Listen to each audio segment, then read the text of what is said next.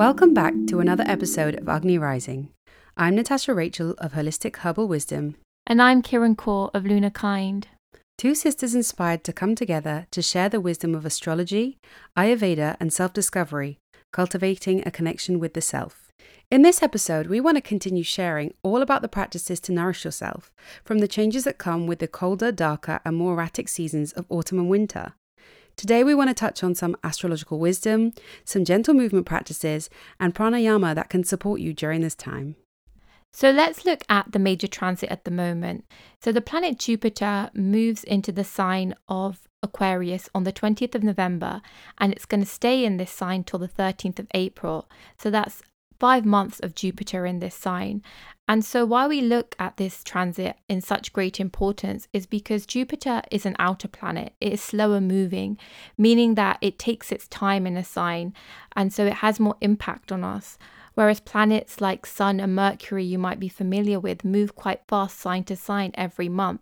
So, that is one of the main reasons that we look closely to the transits of Jupiter and Saturn, which is also a slower moving planet. So, why is this transit important? Well, let's look a bit about what Jupiter represents as a planet. Jupiter represents knowledge, our desire for wisdom anywhere that it sits in your birth chart or transit wise, it expands. So it's very much known as that expansive planet, the planet of wealth, to a certain degree, luxury, knowledge. It gives us that feeling of optimism and feeling really good in ourselves. It's also the planet of truth and law. It also governs like our spiritual beliefs and our religious beliefs, and also our thirst for this knowledge as well. And it connects us to traveling abroad and exploration. So you can hear a bit about the significances into how, why people really look forward to the transit of Jupiter. And as it moves into this sign of Aquarius, a lot of people are going to be welcoming this transit because it's going to bring a lot of us relief. Jupiter has been sitting with Saturn for quite some time now, which puts a lot of stress on this optimistic planet. And here in Aquarius, Jupiter is sitting by itself and is feeling quite joyous. So let's talk a bit about Aquarius as a sign and what we can expect. So, Aquarius is really interesting. If any of you have Aquarius in your birth chart with prominent planets or you're an Aquarius moon sign or rising sign, you'll know that Aquarius is a sign that is very eclectic, very inventive, very interesting. It's not about following the status quo, it's about inventing your own things. So, people who are connected to the sign Aquarius tend to be innovative, creators. There's a focus on technology and anything that's new age and groundbreaking. So, if you imagine Jupiter here, you can start to understand that a lot of things are going to start to be created. There's going to be a lot of changes in the world. So, it's very interesting. In terms of the natural zodiac, Aquarius governs the 11th house, which pulls a bit more of the connection to society. The 11th house is all about our connections through people, our networks, our social circles, it has a lot to do with our humanitarian efforts, as well as exploring our desires and hopes. So, what can we expect from this transit? So, this is going to be a good time to focus on attaining more knowledge, anything that you have a thirst for. This is going to be really good for anyone that's in higher education. You're going to be feeling more focused and being pulled towards the subject that you're studying as well. And this is going to be a time where people are going to be serving humanity through this knowledge that you've acquired, through your experience and wisdom. And it's all about making change for a better society, creating some impact in the world. And so when Jupiter sits in the sign Aquarius, you're also going to be noticed that you have this need to share your knowledge in different ways, perhaps online, perhaps in social groups. It's all going to be about getting the word out, what you feel strongly about. This is also going to be a time where people are going to try and be more self sufficient, focusing on your skills and your talents and your hobbies, really pushing through your entrepreneurial skills. So, this Jupiter transit is really going to pull us in all different directions as well. So, to support you through this transit and to give you some information about how you can expect this transit to affect you on a personal level, I've created a new video up on my YouTube channel which goes through sign by sign, giving you an in depth reading about what to expect during these five months and also where you can push your efforts and what to focus on, the strong areas for you. So, you can catch that on my Lunar Kind YouTube channel, which I'll add in the show notes. I've also created another video about November transit. So if you want to know a bit more about what else is happening with the planets, you can also check that out too. Now that we've got a really great understanding of the planetary energies and what they're doing right now, as well as how they're going to affect us, we can really use this to create a personal routine, a real nourishing routine in our movement practices. So, I know in the last episode and in this episode, I've really talked about the importance of routine. And it really is to balance and nourish your nervous system because we're feeling um, the really vibrant and erratic energies of changing weather, of changing daylight hours, of changing energies.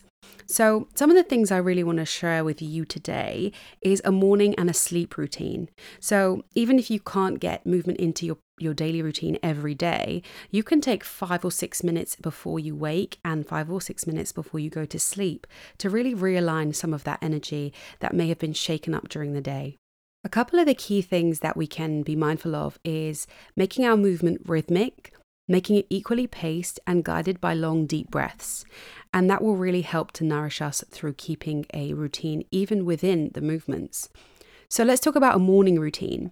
I like to wake with deep belly breaths just before I move at all. So that's lying down on your back, being very aware of your belly expanding and contracting, and doing this for at least three to five breaths. And then you can begin creating some warmth by rotating your ankles and wrists both ways, just starting to notice if they're feeling stiff or if they are feeling loose, just being aware of kind of different sensations within the body. And then you can bend your knees so that they're facing the ceiling while you're on your back and begin to sway the hips from left to right, maybe windshield wipe the hips, slowly while you're breathing, opening up each side. And then as you complete the movement of your of your wrists and ankles and your hips and all those joints, you can work with flexing and bending the knees a couple of times, keeping your hips on the bed and maybe reaching your toes up to the sky. And this really helps to reduce any kind of tension in the hips, any kind of stress built up.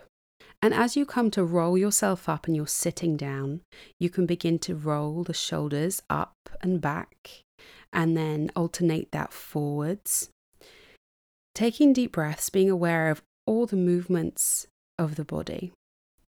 Another thing that's great at this point is to add some body twists, and that is twisting your body over, maybe using some resistance with your knees to the left and then to the right. Maybe reaching to the left and right, opening up the side body, inhaling as you reach up and exhaling as you settle to the left and right. And this is a small routine you can do every morning. It takes at least three to five minutes, and you can take as many repetitions as you like. But the key is repetitions, long, deep breaths, and being rhythmic. And for our sleep routine, find yourself a comfortable space on the floor or on a mat, maybe on your bed. And you, if you have any pillows or bolsters that you can use, they can be really nourishing. And this time, our practice is no longer to wake the body, but it's to get it ready to rest. So let's start by taking a child's pose, maybe over the bolster or a pillow, taking long, deep breaths, surrendering your energy back to the earth. And you can stay here for a couple of long, deep breaths.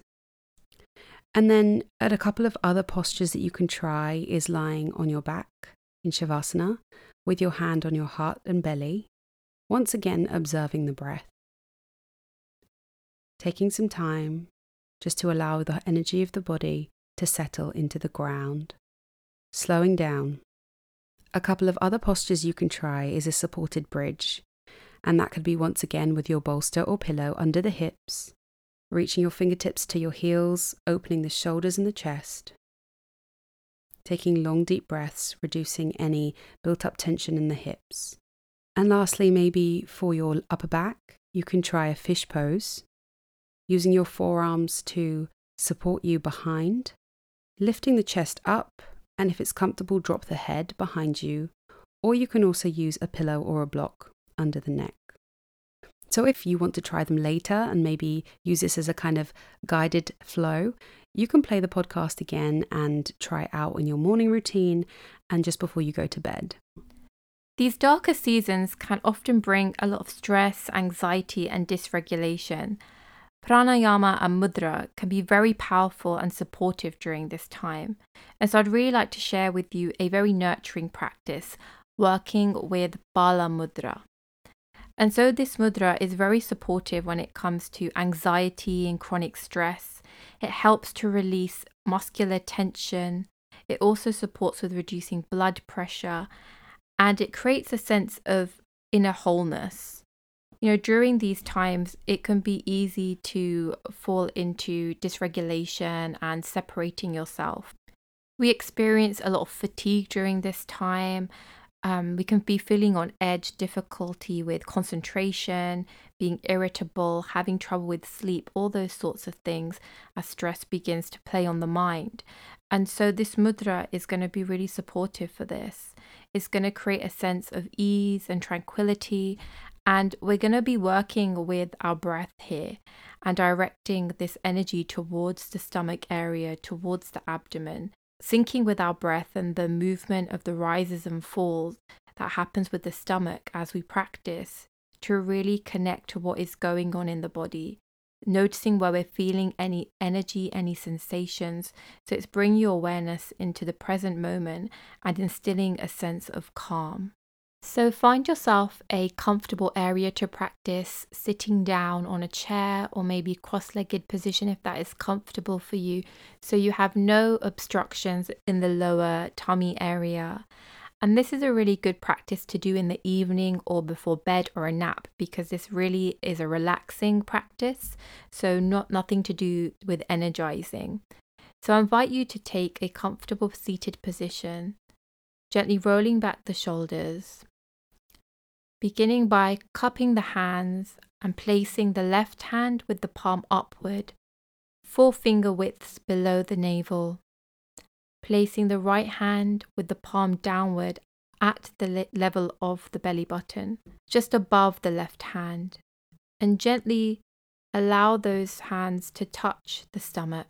As you begin to hold Bala Mudra, connect in with your natural inhale and exhale, allowing yourself to really feel the mudra that you are holding, noticing any movements in the body any changes, whether subtle, through holding the Bala Mudra, gently bringing your awareness to your breath as you direct it towards the stomach area, feeling a sense of ease and comfort as you hold this sacred space, connecting in with your natural inhale, feeling the rise of the belly, and as you exhale, noticing and feeling into the belly as it slowly makes its way back into towards the spine, bringing your awareness now to the stomach area. What do you feel? What can you sense? It might be a sound, a feeling, inviting all of your senses to come into this space as you continually follow the rise and fall of your belly noticing how the breath enters the nose or the mouth. Allowing yourself to relax. With every exhale, inviting some ease in the shoulders, the arms, and the jaw, setting the intention silently to create some space and tranquility in this area.